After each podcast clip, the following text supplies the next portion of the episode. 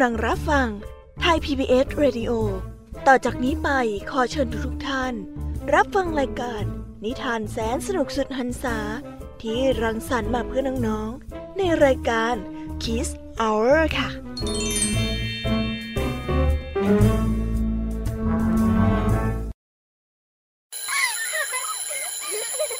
โรงเรียนเลิกแล้วกลับบ้านพร้อมกับรายการ Kids Hours โดยวัญญาชยโย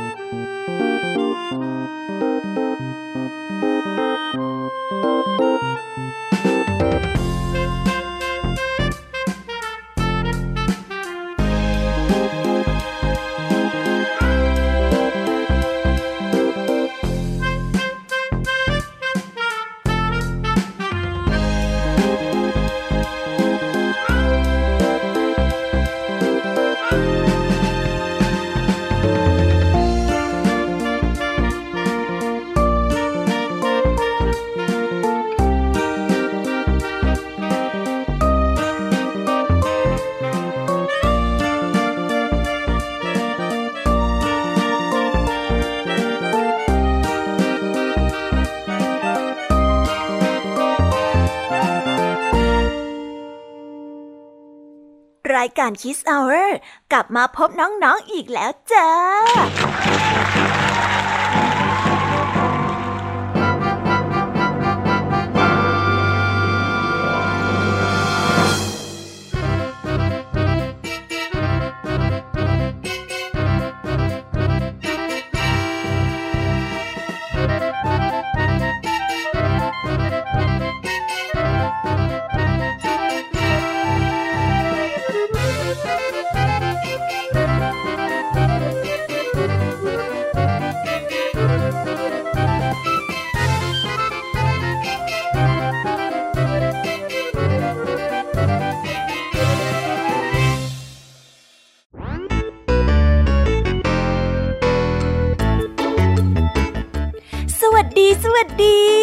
ดีน้องๆที่น่ารักทุกๆคนนะคะ ได้ยินเสียงพี่ยามีแบบนี้ แปลว่า ได้เวลามาพบกับพี่ยามีที่แสนจะน่ารักและก็ใจดี ในรายการคิสเอาร์ที่เก่าเวลาเดิมแบบนี้กันอีกเช่นเค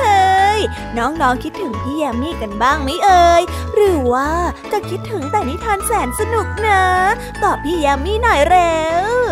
แต่ไม่ว่าน้องๆจะคิดถึงพี่แยมมี่ หรือนิทานแสนสนุกของพี่แยมมี่ พี่แยมก็ดีใจนะคะที่ได้มาพบเจอกับน้องๆอีกเช่นเคย เพราะว่าอะไรนะเหรอคะ เพราะว่าพี่แยมมี่นะคิดถึงน้องๆสุดๆไปเลยละค่ะ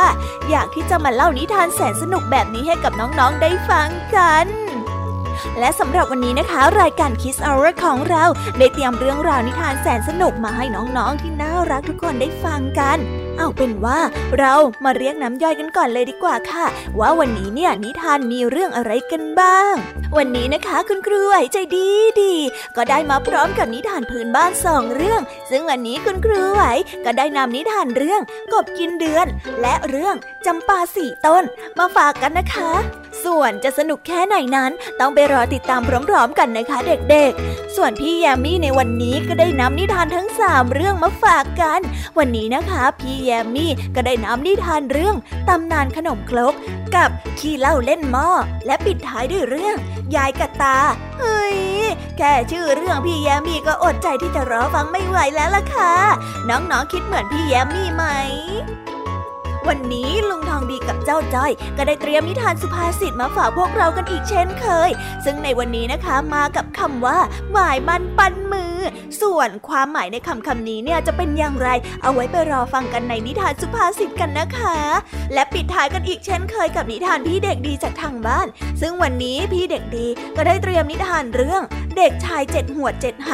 ซึ่งเป็นนิทานพื้นบ้านจากภาคอีสาน มาเล่าให้กับพวกเราได้ฟังกันนั่นเอง โอ้โหเป็นยังไงล่ะ ได้ฟังแค่ชื่อนิทานกันน่าสนุกแล้วใช่ไหมล่ะคะเด็กๆ พี่ยามีก็ตื่นเต้น ที่อยากจะรอฟังนิทานแสนสนุกของพวกเราไม่ไหวแล้วล่ะค่ะ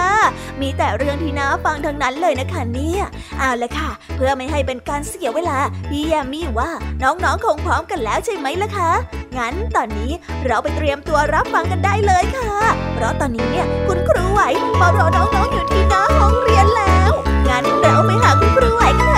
อะ ดดังแล้ว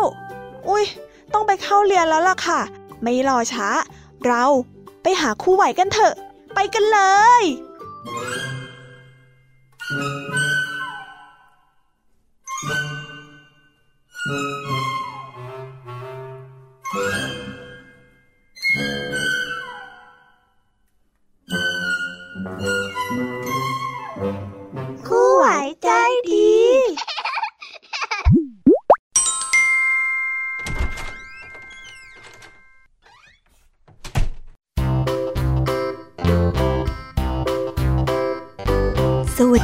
เด็กๆ กลับมาพบกับคุณครูไหวกันอีกแล้วนะคะ วันนี้ครูไหวมีนิทานมาเล่าให้ฟังสองเรื่องเหมือนเคย เดี๋ยวคุณครูไหวจะพาไปพบกับนิทานเรื่องแรกของคุณครูกันก่อนเลยนะคะ นิทานเรื่องแรกนี้เป็นนิทานพื้นบ้านของภาคอีสานที่มีชื่อเรื่องว่า กบกินเดือน เรื่องราวจะเป็นยังไงนั้น ไปติดตามรับฟังกันได้เลยค่ะ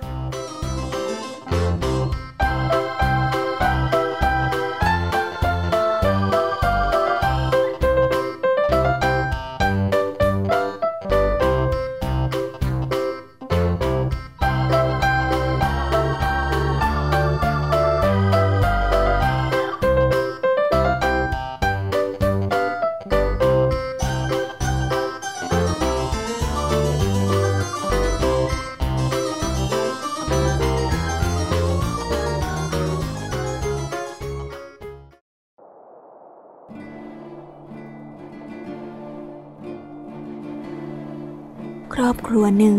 มีฐานะที่ยากจน มีลูกชายคนหนึ่ง ลูกชาย มีพี่ชายชื่อว่า สุริยคาตน้องชาย ชื่อว่า จันทคาตวันหนึ่ง พ่อและแม่ไปหาเผือกหามันอยู่ในป่า เพื่อนำมาเป็นอาหารสองพี่น้องนี้หิวมาก เลยกินอาหารจนหมด และไม่ได้แบ่งอาหารเผื่อไว้ให้พ่อกับแม่ เมื่อพ่อกับแม่ กลับมาถึงบ้านจึงโกรธลูกทั้งสองมาก แล้วก็ได้ไล่ออกไปจากบ้าน สองพี่น้องจึงได้หนีเข้าป่าไป ในระหว่างทาง เทวดาที่เป็นเทพพระอาทิตย์และพระจันทร์ ก็ได้เห็นว่าทั้งสองนี้เป็นคนดี จึงอยากจะช่วยเหลือ โดยการปลอมเป็นงูเห่าและพังพรมาต่อสู้กัน พอฝ่ายหนึ่งเสียชีวิตจึงได้ไปกัดเปลือกไม้มาพ่นใส่ร่างจึงฟื้นขึ้นมาได้ สองพี่น้องจึงเก็บเอาสมุนไพรใส่ห่อยาแล้วเดินทางไปด้วย ในระหว่างทางก็พบกับเจ้ากาที่กำลังกินลูกไทรแล้วก็ได้ตกลงมาเสียชีวิต ทั้งสองจึงเอายาสมุนไพรเป่าไปที่เจ้ากาทำให้เจ้ากานั้นฟื้นขึ้นมาได้กาจึงขอเป็นทาสรับใช้สองพี่น้อง สองพี่น้องคู่นี้ก็ได้เดินทางไปเรื่อยๆเรื่อยๆ จึงได้พบกับปลาดุก ไก่ ช้าง ตะกวดและกบที่ตายแล้ว ก็ได้เอายาสมุนไพร เป่าจนสัตว์ทั้งหลายนั้นฟื้นขึ้นมา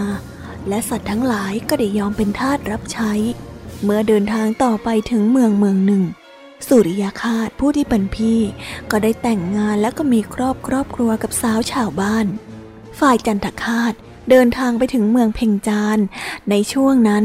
ลูกสาวเจ้าพญาได้เสียชีวิตลง จึงได้ประกาศว่า หากใครรักษาลูกสาวของตนให้ฟื้นขึ้นมาได้ จะให้แต่งงานด้วย จันทคาตจึงได้รักษาลูกสาวของตนให้ฟื้นขึ้นมา ฝ่ายเจ้าพระยาเห็นว่าจันทคาตยังไม่เหมาะสมกับเจ้าหญิง จึงบอกว่าถ้าขึ้นไปปราสาทเสาเดี่ยวได้ จะยกเจ้าหญิงให้ตามสัญญา จันทคาตจึงนำใบตองกล้วย ที่กำลังห่อม้วนตัวก่อนที่จะเติบโต มาห่อตัวตะกวด และเกาะหลังตะกวด ปีนขึ้นปราสาทเสาเดี่ยวได้ จึงได้ครองเมืองแล้วก็ได้แต่งงานกับลูกสาวเจ้าพญาในที่สุด ต่อมาสองพี่น้องจึงคิดถึงพ่อกับแม่ ก็ได้เดินทางกลับไปเยี่ยมบ้าน โดยได้สั่งธิดาเจ้าเมืองว่า ห้ามนำยาสมุนไพรออกมาพึ่งในคืนเดือนเพ็ญเพราะจะทำให้พระอาทิตย์และพระจันทร์ลงมาเอายาสมุนไพรคืน สองพี่น้องจึงเดินทางไปด้วยเรือสำเภาพร้อมนำเอาทองคำใส่กระบอกไม้ไผ่ให้พ่อกับแม่ ฝ่ายพ่อกับแม่เมื่อได้รับกระบอกไม้ไผ่จึงบอกไปว่า ที่นี่มีไม้ไผ่เยอะ ไม่เห็นจะอดอยาก จึงได้ทิ้งลงไปข้างบ่อสองพี่น้องนั้นเสียใจเป็นอย่างมาก จึงได้เดินทางกลับบ้าน ฝ่ายทิดาเจ้าพญาก็ได้ถูกเทวดาดลใจ จึงนำเอาสมุนไพรออกมาพึ่งในคืนเดือนเพ็ญทำให้พระอาทิตย์และพระจันทร์ลงมาขโมยเอาสมุนไพรนั้นกลับคืนไป เมื่อจันทคาตกลับถึงเมืองก็ได้ทราบว่า พระอาทิตย์และพระจันทร์มาเอายาสมุนไพรไป จึงปรึกษากับเพื่อนพ้องสัตว์ที่เคยช่วยเหลือกันไว้ ได้แก่ ช้าง กาปลาดุก และไก่ ได้ขึ้นไปเอายาสมุนไพรคืน สัตว์ต่างๆ ที่ขึ้นสู่อากาศจะถูกลมพัดกระจาย ไปเป็นดาวอยู่บนท้องฟ้าจนหมด ส่วนกบอาสาขึ้นไปทีหลัง จึงได้สั่งว่าให้ตีค้องตีกลอง ยิงปืน ช่วยเวลาที่จะไปถึงพระจันทร์ พระอาทิตย์ พื่อให้คนบนโลกต้องยิงปืน ตีกอง ตีค้องเพื่อช่วยกบ ขณะที่กบกินเดือน จนปัจจุบันกบนั้นก็ยังไม่ได้สมุนไพรวิเศษคืนมา ตามที่ต่อสู้กับพระจันทร์และพระอาทิตย์อยู่ ก็ได้จบไปแล้วนะคะสำหรับนิทานเรื่องแรก เป็นยังไงกันบ้าง เห็นไม่เอ่ยว่านิทานเรื่องกบกินเดือนเนี่ยก็คือการอธิบายการเกิดจันทรุปราคานั่นเองล่ะค่ะ ตามความเชื่อของท้องถิ่นคนภาคอีสานนั่นเอง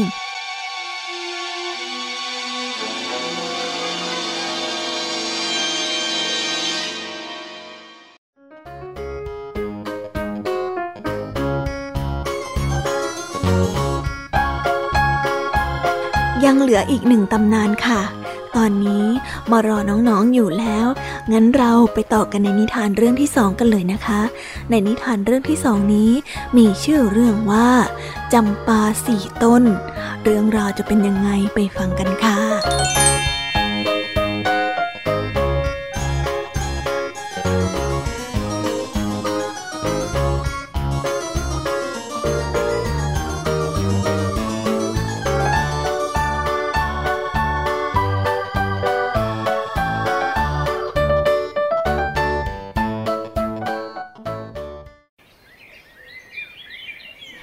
สมัยหนึ่งนานมาแล้ว มีพระราชาองค์หนึ่ง ชื่อว่า เจ้ามหาชีวิต พระองค์ทรงปกครองเหล่าไพร่ฟ้า ด้วยความร่มเย็นเป็นสุขตลอดมา ด้วยพระองค์มีพระมเหสีสององค์ คือ มเหสีฝ่ายขวา และมเหสีฝ่ายซ้าย อยู่มาวันหนึ่ง นายพรานได้เข้ามากราบทูลต่อพระองค์ว่า มีโครงช้างป่าเข้ามาในพระราชอาณาเขต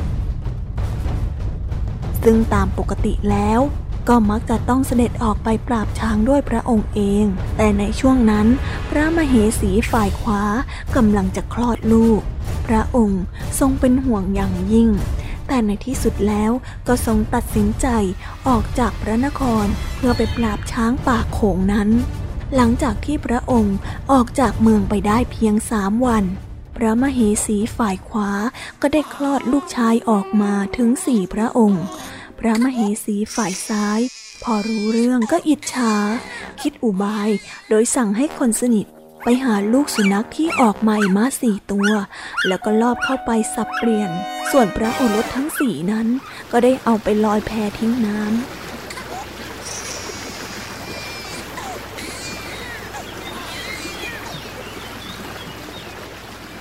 เมื่อเจ้ามหาชีวิตกลับมาอย่างพระนคร ก็ได้รู้เรื่อง ได้สอบสวนเรื่องราวอย่างถี่ถ้วน จึงได้ขับไล่พระมเหสีฝ่ายขวาให้ออกไปจากพระนคร เพราะถือว่าเป็นตัวซวยของบ้านเมือง จะทำให้บ้านเมืองเกิดความวุ่นวายขึ้น ฝ่ายพระโอรสทั้งสี่นั้น ได้ถูกหญิงชาราชื่อว่า แม่คำพา ได้พบเข้า และก็ได้นำกลับไปเลี้ยงด้วยความยินดี เนื่องจากว่านางไม่มีบุตร นางได้เลี้ยงดูพระโอรสทั้งสี่เป็นอย่างดี เหมือนกับลูกชายของตนเอง ต่อมาวันหนึ่ง พระมเหสีฝ่ายซ้าย รู้ว่าเด็กทั้งสี่นั้นยังไม่ตาย จึงได้สั่งให้คนสนิทนำยาพิษไปให้พระโอรสทั้งสี่กินจนเสียชีวิตนางคำพาเกิดความเสียใจยิ่งนัก จึงได้ฝังร่างของพระโอรสทั้งสี่ไว้ในสวน และในไม่ช้าก็มีต้นจำปาสี่ต้นจเจริญเติบโตขึ้นมาเหนือหลุมฝังศพทั้งสี่นั้น เมื่อมเหสีฝ่ายซ้ายทราบเรื่องต้นจำปาทั้งสี่นางก็ได้สั่งให้ทหารไปโค่นต้นจำปานั้นทิ้ง และก็ได้สั่งให้เอาไปโยนทิ้งน้ำขณะที่ต้นจำปาทั้งสี่ลอยไปตามน้ำพักพิสุรูปหนึ่งได้เดินผ่านมาพบ และได้เห็นว่าต้นจำปานั้นยังสดอยู่ จึงเก็บออกมา แล้วก็เอาขึ้นมาจากน้ำแต่เมื่อเด็ดดอกจำปาออกมาจากกิ่ง แทนที่จะมีน้ำหรือว่ายางไหลออกมา กลับกลายเป็นเลือดสดๆ ไหลรินออกจากก้าน พระภิกษุรูปนี้จึงได้ไปหาพระฤาษีและได้เล่าเรื่องนี้ให้ฟัง พระฤาษีก็รู้เรื่องราวมาโดยตลอด จึงได้ทำน้ำมนต์ไปรดต้นจำปาทั้งสี่นั้น ต้นจำปาจึงกลายเป็นชายหนุ่มรูปงาม แล้วฤาษีก็สั่งสอนศิลปะวิทยาการต่างๆให้ เมื่อทั้งสี่เล่าเรียนวิชาสำเร็จก็ได้ไปกราบลาพระฤาษีแล้วก็ได้ออกเดินทางไปหาพระบิดา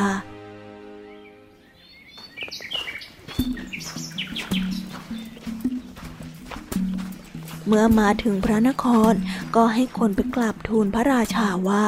โอรสทั้งสี่ของพระองค์กลับมาแล้ว พระราชากริ้วมาก เพราะยังส่งเข้าพระทัยผิดว่า พระมเหสีฝ่ายขวาประสูติออกมาเป็นสุนัข จึงได้มีรับสั่งให้ทหาร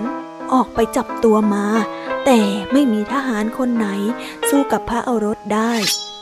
ทหารจึงเข้าไปกราบทูลพระราชาทำให้พระองค์ ทวีความโกรธมากขึ้น จึงเสด็จออกรบด้วยตัวเอง แต่เมื่อเจ้ามหาชีวิต ยิงธนู ลูกธนูที่ยิงไปนั้น กลับกลายเป็นขนมไปสิ้น ครันชายทั้งสี่ยิงธนู ลูกธนูนั้นกลับกลายเป็นดอกไม้ พระราชาเห็นดังนั้นทรงแน่พระทัยว่าชายหนุ่มทั้งสี่นั้นเป็นพระโอรสของพระองค์เป็นแน่ เทพยดาจึงได้ดลบันดาลให้เกิดเหตุการณ์ประหลาดเช่นนี้ เมื่อสอบถามเรื่องราวทั้งหมดแล้ว ก็ให้คนไปรับพระมเหสีฝ่ายขวากลับเข้าวัง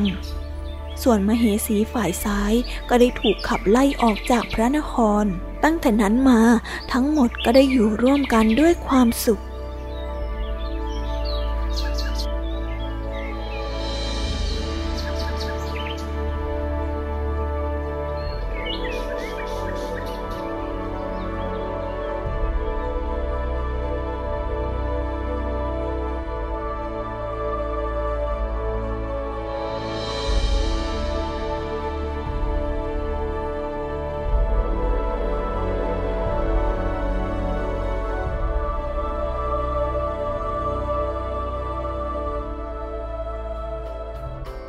ก็ได้จบกันไปแล้วนะคะสำหรับนิทานเรื่องที่สองเป็นยังไงกันบ้าง สนุกกันไหมเอ่ยแล้ววันนี้นะคะ ก็ในหมดเวลาของคุณครูไหวแล้วครูไหวก็ต้องขอส่งต่อเด็กๆ ให้ไปฟังนิทานในช่วงต่อไป กับพี่แยมมี่เล่าให้ฟังกันเลยนะคะ วันนี้เนี่ยพี่แยมมี่ก็ไม่แพ้ครูไหวเช่นกันค่ะ เพราะว่าได้ยินแว่วๆมาว่า พี่แยมมี่เนี่ยได้นำนิทานพื้นบ้านมาฝากเด็กๆกันเหมือนกัน ถ้าเด็กๆอยากจะรู้กันแล้วเนี่ย งั้นเราไปฟังนิทานของพี่แยมมี่กันเลยค่ะ ไปฟังกันเลย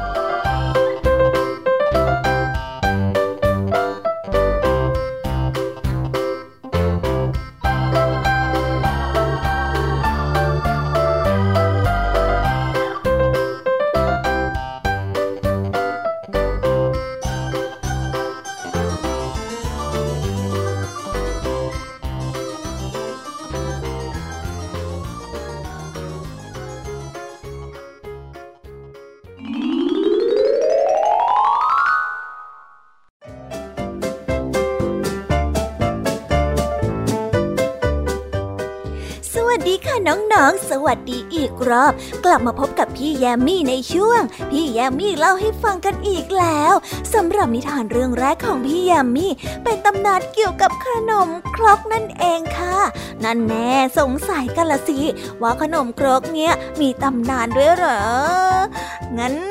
เอาเป็นว่าเราไปฟังนิทานเรื่องแรกของพี่แยมมี่กันเลยนะคะ นิทานเรื่องแรกของพี่แยมมี่นี้ พี่แยมมี่ขอเสนอนิทานเรื่องตำนานขนมครก เรื่องราวจะเป็นยังไงไปฟังกันได้เลยค่ะ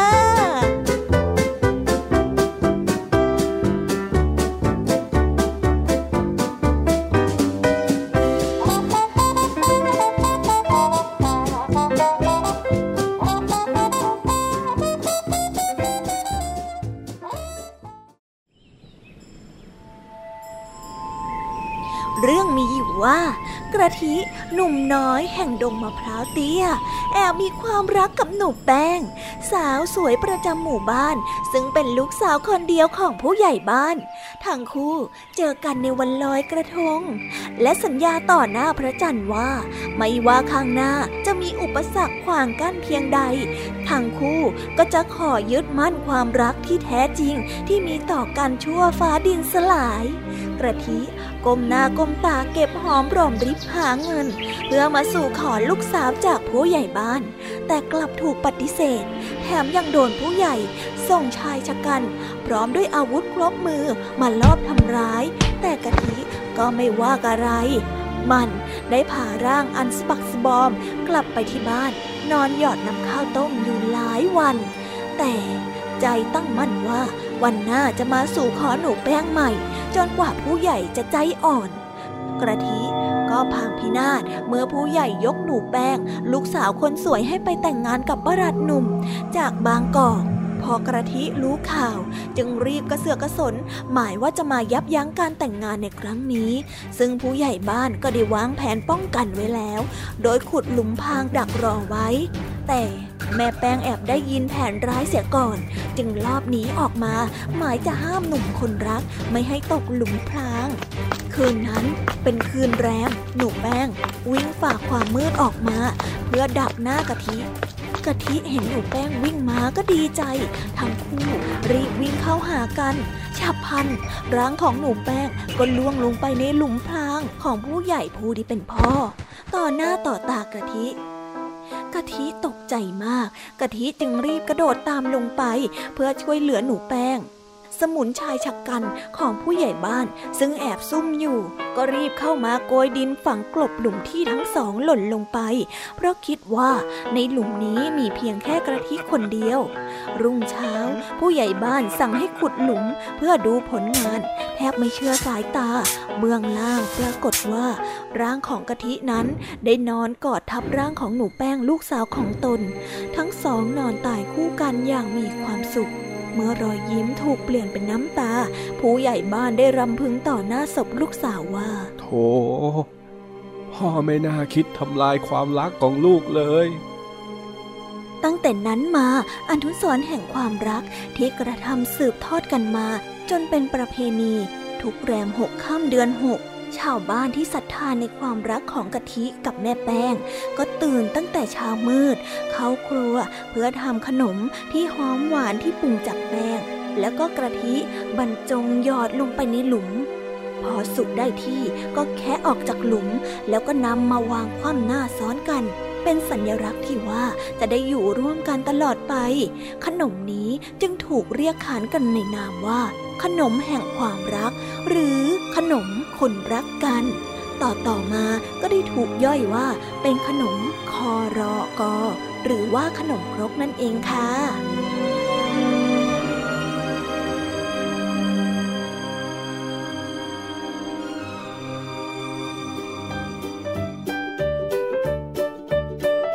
ก็ได้จบไปแล้วนะคะสำหรับนิทานในเรื่องที่หนึ่งของพี่ยามีเป็นยังไงล่ะ สนุกและก็ซาบซึ้งใจกันละสิ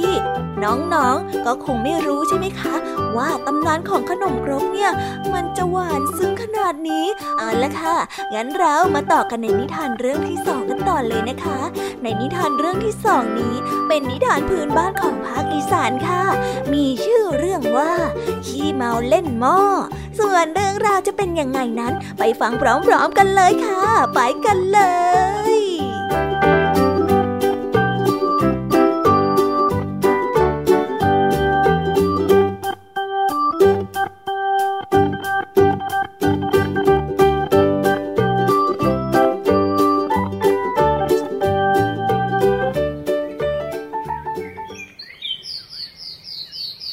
นานมาแล้วมีเศรษฐีผู้ใจบุญท่านหนึ่ง แกชอบทำบุญเป็นชีวิตจิตใจ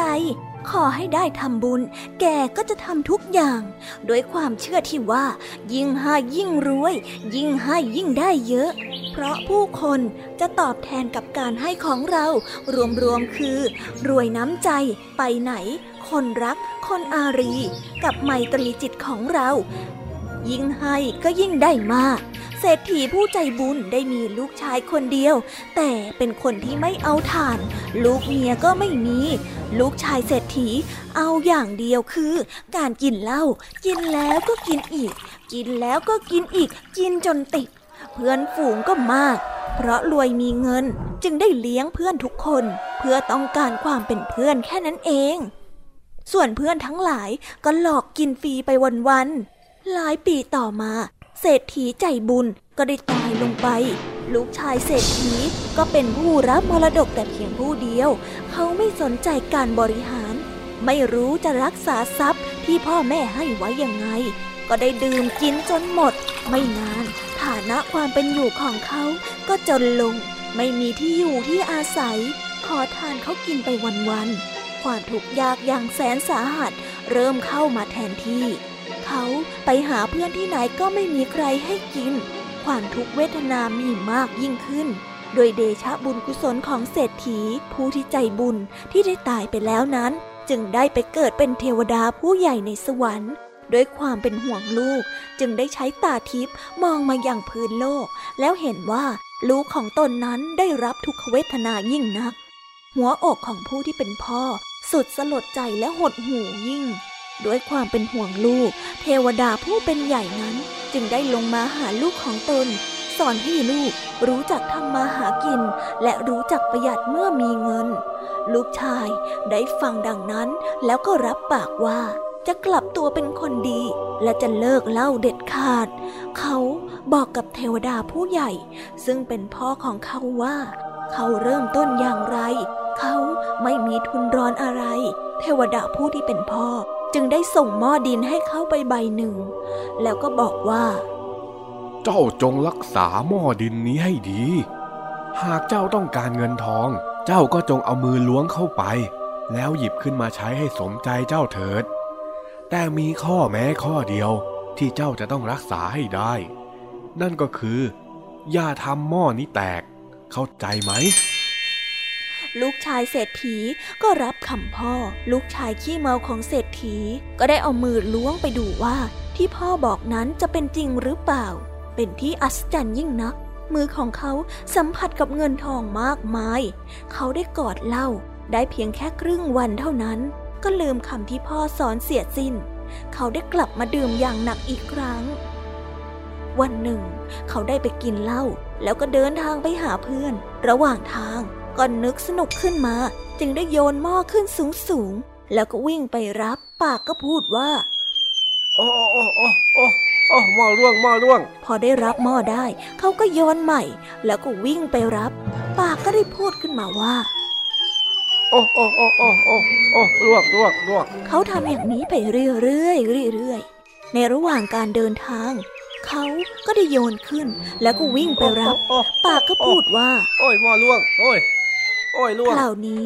หม้อในมือเขาก็ได้เกิดล่วงลงมาจริง ๆ หม้อใบนั้นจึงแตกออก ขี้เหล้าเลยตกใจมาก เขาคิดถึงคำที่พ่อเขาบอกไว้ เขาได้รู้สึกเสียใจกับการกระทำของตนเองเป็นอย่างมาก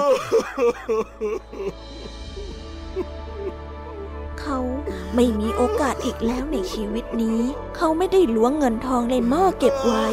เพื่อไว้ใช้จ่ายในวันข้างหน้าเลย เขาไม่ได้เก็บเงินเก็บทองไว้เพื่อรักษาค่าพยาบาลของตนเองเลย เขาไม่มีเงินสำรองอะไรทั้งสิ้น หมดแล้วทุกอย่าง นิทานเรื่องนี้ก็ได้สอนให้เรารู้ว่า คนที่ไม่รู้จักกับตัวจากอบายมุกย่อมมีแต่ความเสื่อมเสีย และคนที่ไม่ฟังคำตักเตือนของพ่อและแม่ ก็จะเจอกับจุดจบของเรื่องราวที่น่าเศร้าเป็นยังไงบ้างล่ะคะน้องๆ ก็ได้จบกันไปแล้วนะคะ สำหรับนิทานเรื่องที่สองของพี่แยมมี่ สนุกกันละสิ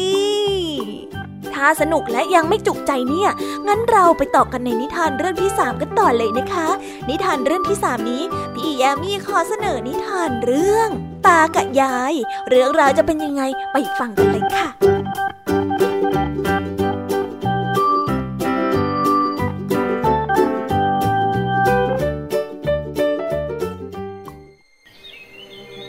ตากับยายได้ปลูกถั่วและงาไว้ให้หลานเฝ้า แต่หลานนั้น ไม่ยอมเฝ้า เลยมีกามากินถั่วกับงาเจ็ดเม็ดเจ็ดทนาน ยายกับตามายายก็ด่า ตามาตาก็ตีหลาน หลานนั้นร้องไห้ ไปหานายพราน ขอให้ช่วยยิงกา เพราะกากินถั่วกินงาเจ็ดเม็ดเจ็ดทนาน ยายมายายก็ด่า ตามาตาก็ตี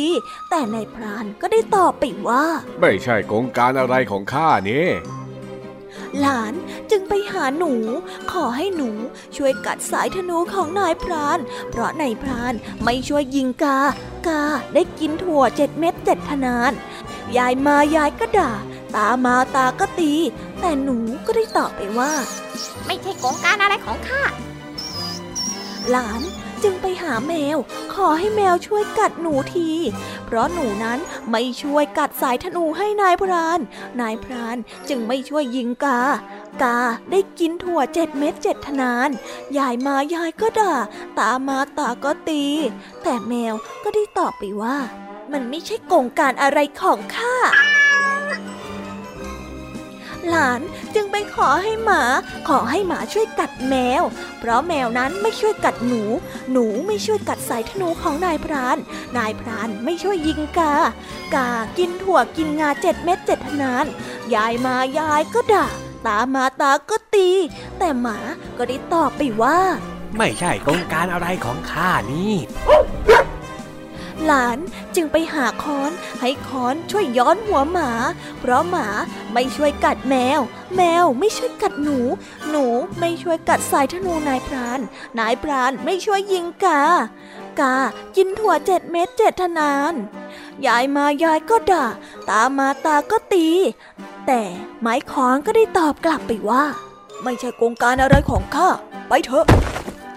หลานจึงได้ไปหาไฟ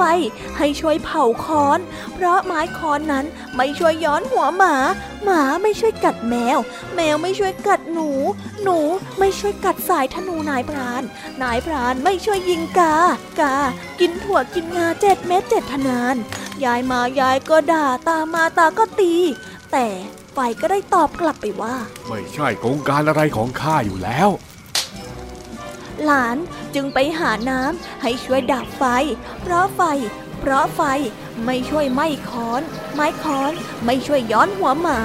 หมาไม่ช่วยกัดแมว แมวไม่ช่วยกัดหนู หนูไม่ช่วยกัดสายธนูนายพราน นายพรานไม่ช่วยยิงกา กากินถั่วกินงาเจ็ดเม็ดเจ็ดทนาน ยายมายายก็ด่า ตามาตาก็ตี แต่น้ำก็ได้ตอบไปว่า ไม่ใช่กงการอะไรของข้า เจ้าไปเสียเถอะหลานจึงไปหาตะลิ่ง ให้ตะลิ่งช่วยพังทับน้ำ เพราะน้ำไม่ช่วยดับไฟ เพราะไฟไม่ช่วยไหม้ไม้ค้อน ไม้ค้อนไม่ช่วยย้อนหัวหมา หมาไม่ช่วยกัดแมว แมวไม่ช่วยกัดหนู หนูไม่ช่วยกัดสายธนูนายพราน นายพรานไม่ช่วยยิงกา กากินถั่วเจ็ดเม็ดเจ็ดทนาน ยายมายายก็ด่า ตามาตาก็ตี แต่ตะลิ่งก็ได้ตอบไปว่า มันไม่ใช่กงการอะไรของข้าเลยนะ หลานก็ได้ไปหาช้าง ให้ช้างช่วยถล่มตะลิ่ง เพราะตะลิ่งไม่ช่วยพังทับน้ำ น้ำไม่ช่วยดับไฟ ไฟไม่ช่วยไหม้ไม้ค้อน ไม้ค้อนไม่ช่วยย้อนหัวหมา หมาไม่ช่วยกัดแมว แมวไม่ช่วยกัดหนู หนูไม่ช่วยกัดสายธนูนายพราน นายพรานไม่ช่วยยิงกา กากินหัวเจ็ดเม็ดเจ็ดทนาน ยายมายายก็ด่า ตามาตาก็ตี แต่ช้างก็ได้ตอบกลับไปว่า ไม่ใช่โกงการอะไรของข้าสักหน่อย หลานจึงไปหาแมลงหวี ให้แมลงหวีช่วยตอมตาช้าง เพราะช้างไม่ช่วยถมตะลิ่ง ตะลิ่งไม่ช่วยพังทับน้ำ น้ำไม่ช่วยดับไฟ ไฟ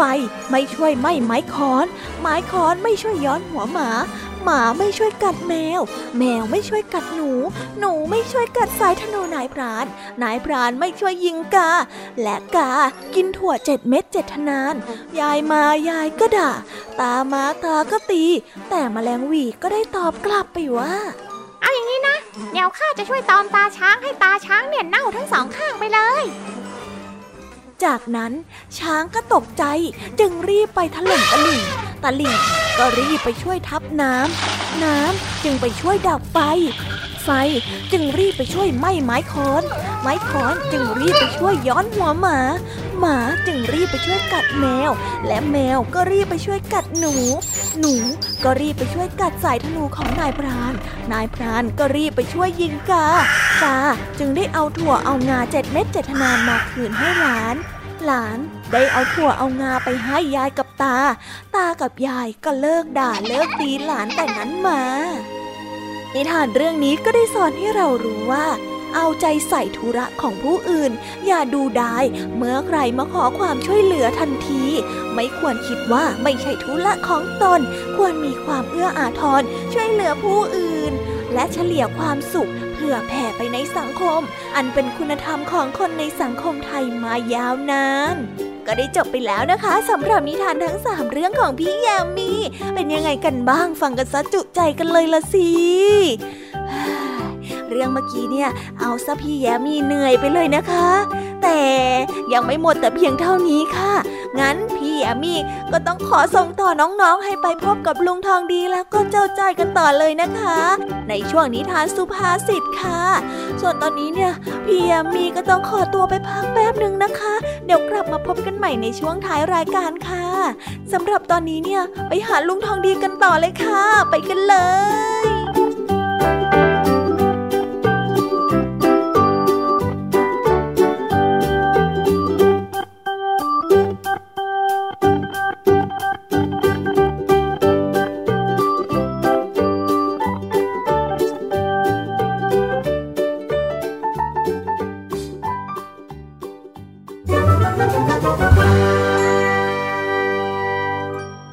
นิทานสุภาษิต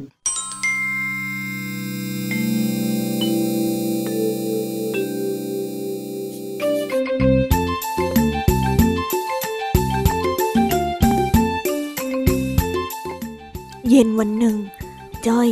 เดินหน้าบูดเบี้ยว ดูเหนื่อยอ่อน เดินมาหาลุงทองดีที่บ้าน ว่าไงเจ้าจ้อย ลมอะไรหอบเองมาถึงนี่ฮะ นี่ก็เย็นมากแล้วนะ เองไม่อยู่บ้านทำการบ้านให้เสร็จหรือยังไง ยังหรอกจ้าลุงทองดี ยังไม่เสร็จอะจ้อยเพิ่งกลับมาจากโรงเรียนด้วยซ้ำอะอ้าว แล้วทำไมถึงไม่ทำให้เสร็จเล่าก็จ้อยเหนื่อยนี่จ้าลุง เหนื่อยอะไรของเองฮะ ไหนบอกลุงสิเหนื่อยดีลุง วันนี้อะจ้อยเรียนพละกับครูคนใหม่มา ชื่อครูพล แล้วมันยังไง คือเรียนกับครูพละแล้วเหนื่อยหรือ ไม่ใช่ไม่ใช่จ้อยยังเล่าไม่จบเลย คืองี้นะลุง คือครูพลเนี่ยเขาให้พวกเด็กผู้ชายในห้องแข่งกันเตะบอล แข่งกันจริงจังเลยนะลุง พวกจ้อยก็เตะเตะเตะเตะจ้อยอยู่ทีมเดียวกับเจ้าแดง แล้วก็เจ้าสิงไม่ได้อยู่ด้วยนะลุง จ้อยกับไอ้แดงอะแข่งกับเจ้าสิง แล้วก็จ้อยก็เตะเตะเตะเตะไปหลายรอบเลยล่ะลุงทองดี อ้าว แค่เนี้ยนะ ข้าก็คิดว่าจะมีอะไรมากไปกว่านี้ ก็แค่เตะบอลกัน ไม่เห็นจะมีอะไรเลย ยังลุงทองดีอะจอยยังเล่าไม่จบเลยนะเนี่ยคืองี้นะลุงทองดีพอเตะบอลกันจบแล้วใช่ไหมครูพลก็เรียกจ้อย ไอ้แดงแล้วก็ไอ้สิงห์ไป แล้วก็เด็กห้องอื่นๆด้วยแหละลุง รวมกันก็ประมาณ 11 ถึง 12 คนประมาณเนี้ยลุงจ้อยก็ไม่ได้นับครูพลบอกว่าจะให้พวกที่เรียกมา ซึ่งมารวมทีมกันวันเนี้ยครูพลบอกว่าให้มาซ้อมกันทุกวันนะครูจะได้เอาไปเป็นตัวแทนโรงเรียนว่างั้นน่ะ บ้า ก็ดีสิวะเจ้าจ้อย เองเนี่ยมันเก่งเหมือนลุงเองไม่มีผิดเลยนะ เออ แล้วเองไม่ดีใจหรือข้ายังดีใจเลยนะเนี่ย ถ้าแม่เองรู้ แม่เองจะต้องดีใจยิ่งกว่าข้าแน่ๆจ้อยก็ดีใจนะลุง แต่จ้อยก็เฉยเฉยๆอะ เพราะว่าจ้อยรู้ตัวเองอยู่แล้วว่าจ้อยอะเก่ง ดูทำพูดเขาแต่ก็จริงนะ ครูพละเขาคงเห็นความสามารถของเอง เลยอยากจะหมายมั่นปั้นมือให้เองไปเป็นตัวแทนของโรงเรียน ก็ถือว่าเป็นโอกาสดีของเองแล้วล่ะเจ้าจ้อย เดี๋ยวเดี๋ยวเดี๋ยวเหมือนลุงทองดีจะเข้าใจผิดนะ จ้อยเล่นบอลก็ต้องใช้เท้าเตะสิจ้าลุง จะเอามือเล่นได้อย่างไงอะ มันผิดกฎกติกาของการเล่นบอลนั้นลุงทองดี ก็ใช้เท้านะสิ แล้วข้าพูดผิดอะไรเล่าน่ะก็ลุงทองดีพูดอยู่แป๊บแป๊บๆเมื่อกี้ว่าใช้มืออะไรปั้นปั้นอะไรสักอย่างหนึงเนี่ยแหละจ้อยได้ยินอยู่อะอ๋อหมายมั่นปั้นมือ ใช่ใช่ใช่ใช่คำนี้แหละจ้ะลุงทองดี คำว่าหมายมั่นปั้นมือเนี่ย มันแปลว่า ความตั้งใจแน่วแน่ที่จะทำหรือจะเอา หรือจะสร้างอะไรสักอย่างให้เป็นไปได้ต่างหากเล่าอ๋อ อย่างนี้นี่เอง แต่ว่าลุงทองดีลืมอะไรไปหรือเปล่าอะจ๊ะลืมอะไรหรือ ลุงทองดีลืมเล่านิทานให้จ้อยฟังไง เล่านิทานให้จ้อยฟังหน่อยนะจ้อยจะได้หายเหนื่อย โอ้ยนี่จ้อยเหนื่อยจะแย่อยู่แล้วนะลุงทองดีอ้าวอ้าวมา เดี๋ยวข้าจะเล่าให้ฟัง เย่ฟังฟังฟังฟังกาละครั้งหนึ่งนานมาแล้ว มีชายชราที่เป็นช่างปั้นดินเผาคนหนึ่ง เขานั้นไม่มีลูกมีหลาน วันหนึ่งเขาก็ได้ล้มป่วยด้วยโรคชราตามธรรมชาติ แต่วันหนึ่งเขาก็ได้รำพึงรำพันกับตัวเองว่า หากตัวเองเป็นอะไรไป แล้วใครจะมาดูแลสืบทอดการปั้นดินเผาต่อจากเขา แต่ทันใดนั้นเขาก็เหลือบไปเห็นลูกของคนละแวกนั้นที่ชอบมาเล่นซนอยู่ที่บ้านของชายชราอยู่บ่อยๆ ชายชราเลยเข้าไปถาม แล้วเข้าไปพูดคุยด้วย เพราะอยากให้พวกเด็กๆกลุ่มนี้ มาสืบทอดการปั้นเครื่องปั้นดินเผาแทนเขา ต่อมาไม่นาน เด็กพวกนั้นก็เริ่มปั้นเป็น แล้วก็ปั้นเก่งขึ้นเรื่อยๆ ดูเหมือนว่าจะเก่งกว่าชายชาราซะอีก จนเวลาผ่านไปสองปี ชายชาราเริ่มป่วยหนักขึ้น เขาได้เรียกกลุ่มเด็กมาหา ซึ่งตอนนี้เจ้าเด็กพวกนั้นก็กลายเป็นหนุ่มใหญ่แล้ว ชายชาราได้พูดว่า ตอนนี้ข้าได้หมายมั่นไว้แล้ว ว่าพวกเจ้าจะสามารถเป็นเด็กดี และเป็นผู้สืบทอดจากข้าได้ และตอนนี้ข้าก็ปั้นมือของพวกเองรวมกัน เหมือนดั่งดินทุกๆทที่ แล้วเอามาปั้นรวม พวกเจ้าจงจำไว้เสมอนะ ว่าข้าหมายมั่นปั้นมือพวกเจ้าไว้แล้วข้าขอฝากพวกเจ้าดูแลกิจการปั้นดินเหนียวของข้าด้วย พอพูดจบ ชายชาราก็ได้สิ้นใจลงไป นี่แหละเจ้าจ้อย ที่เขาเรียกว่าหมายมั่นปั้นมือยังไงล่ะ โอ้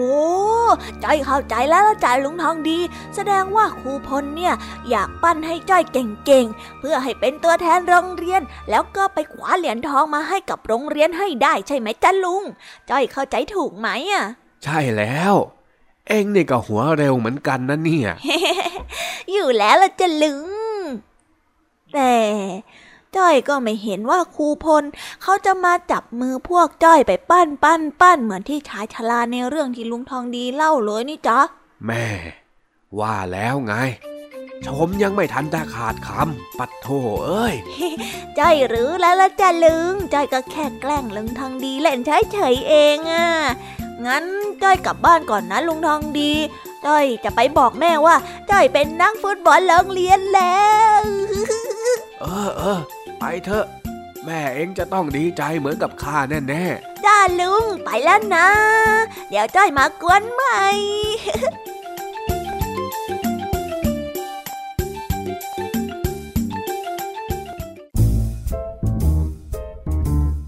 นิทานเด็กดี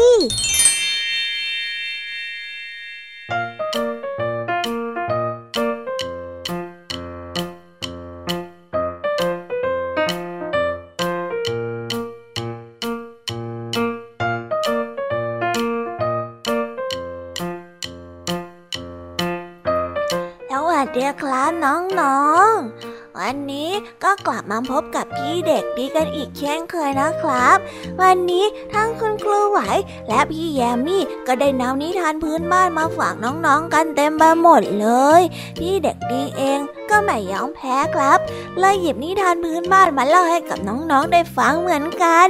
นิทานที่พี่เด็กดีเลือกมาเป็นนิทานพื้นบ้านของภาคอีสาน ที่มีชื่อเรื่องว่า เด็กชายเจ็ดหัวดเจ็ดหายน้องๆอยากจะรู้กันแล้วหรือยังเอ่ย ว่าเรื่องราวมันจะเป็นอย่างไงถ้าน้องๆอยากจะรู้กันแล้ว งั้นเราไปฟังนิทานเรื่องนี้พร้อมๆกันเลยครับ ไปฟังกันเลย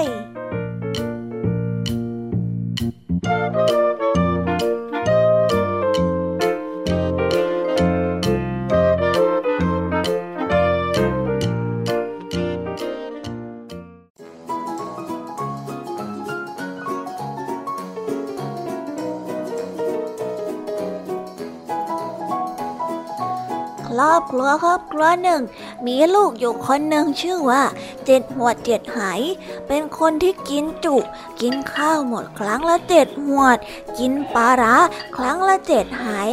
วันหนึ่งพ่อกับแม่ของเขาก็ได้เข้าไปในป่า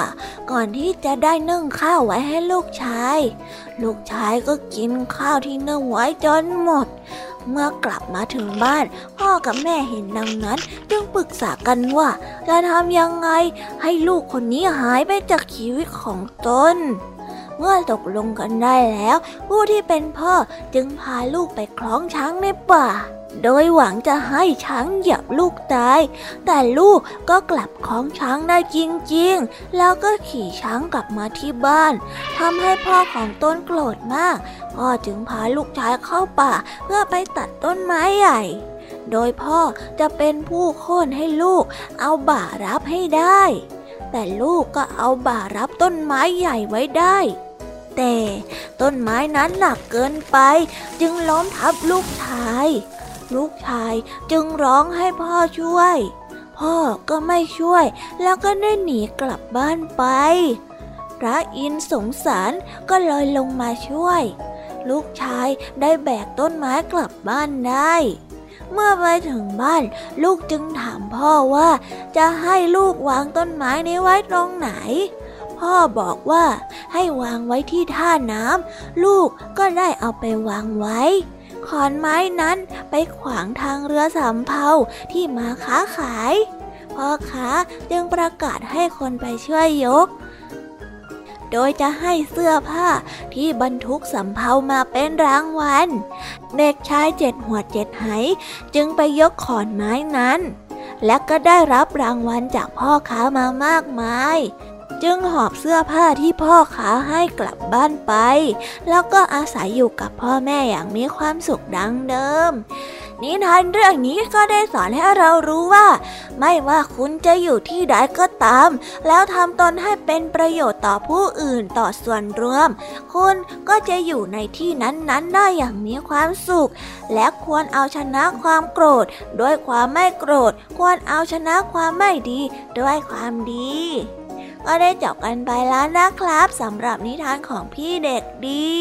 เด็กชายเจ็ดหมวดเจ็ดหายเนี่ยแข็งแรงจริงๆเลยนะครับ แต่ว่าถ้าหากเรากินข้าวเยอะขนาดนี้ในชีวิตจริง ๆ เราต้องอ้วนแน่ๆเลยละครับ น้องๆไม่ต้องพยายามทำตามขนาดนั้นนะ ถ้าอยากจะแข็งแรงเนี่ย แค่ทานข้าวแหกครบทุกมื้อ แล้วก็กินอาหารให้ครบทุกหมู่ ก็จะทำให้เราเป็นคนที่แข็งแรงได้แล้วล่ะครับ แล้ววันนี้ก็ได้หมดเวลาของช่วงพี่เด็กดีไปแล้ว งั้นพบกันใหม่ในวันหน้านะสำหรับวันนี้พี่เด็กดีก็ต้องขอตัวลาไปก่อนนะครับบายบาย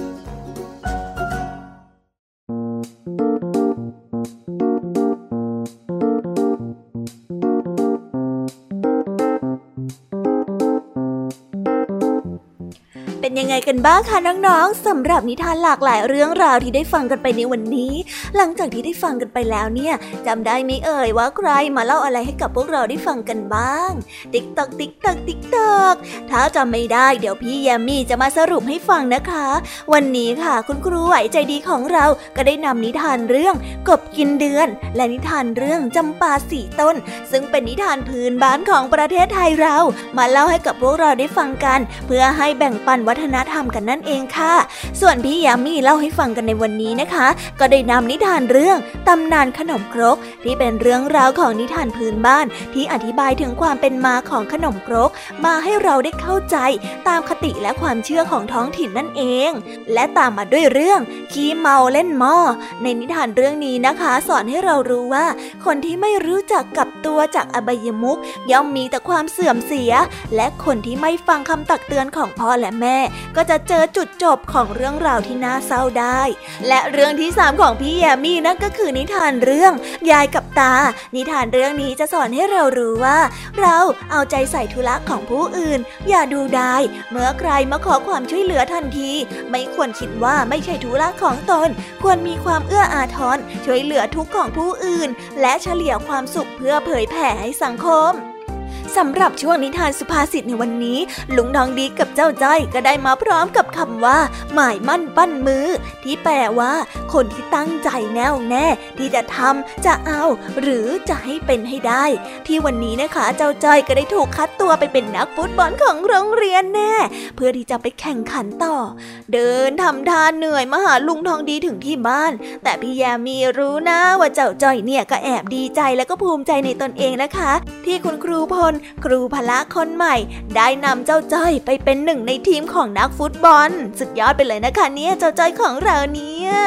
และปิดท้ายกันอีกเช่นเคยนะคะ กับนิทานพี่เด็กดีจากทางบ้าน ซึ่งวันนี้พี่เด็กดีก็ได้มาพร้อมกับนิทานเรื่อง เด็กชายเจ็ดหัวเจ็ดหายที่ให้ข้อคิดที่ว่า ไม่ว่าคุณจะอยู่ที่ใดก็ตาม แล้วทำตนให้เป็นประโยชน์ต่อผู้อื่นต่อส่วนรวม คุณก็จะอยู่ในนั้นในที่ที่นั้นได้อย่างมีความสุข และควรเอาชนะความโกรธ ด้วยความไม่โกรธ ควรเอาชนะความไม่ดี ด้วยความดี แล้วเราก็ได้ฟังนิทานกันมาจนถึงเวลาที่กำลังจะหมดลงอีกแล้ว พี่ยามีต้องคิดถึงน้องๆอีกแน่เลยล่ะค่ะ ไม่ต้องเป็นห่วงนะคะน้องๆ พี่ยามีสัญญาค่ะว่าจะกลับมาพบกันใหม่ พร้อมกับนิทานแสนสนุกแบบนี้กันอีกแน่นอน น้องๆ อย่าลืมนำข้อคิดดีๆ ที่ได้จากการรับฟังนิทานแสนสนุกจากครูไหวพี่ยามีแล้วก็ลุงทองดี และก็พี่เด็กดีในวันนี้ไปใช้กันด้วยนะคะเด็กๆ เอาไว้พบกันใหม่ในวันพรุ่งนี้นะสำหรับวันนี้ พี่แยมมี่และรายการ Kids Hour ก็ต้องขอตัวลากันไปก่อนแล้วค่ะ พี่แยมมี่ไปแล้วนะ bye bye bye bye ค่ะน้องๆ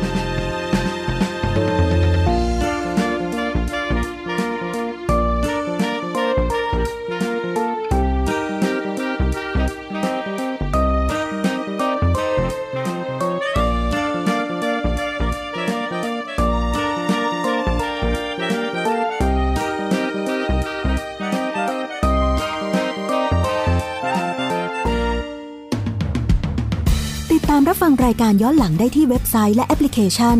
ไทย PBS Radio ไทย PBS Radio วิทยุข่าวสารสาระ เพื่อสาธารณะและสังคม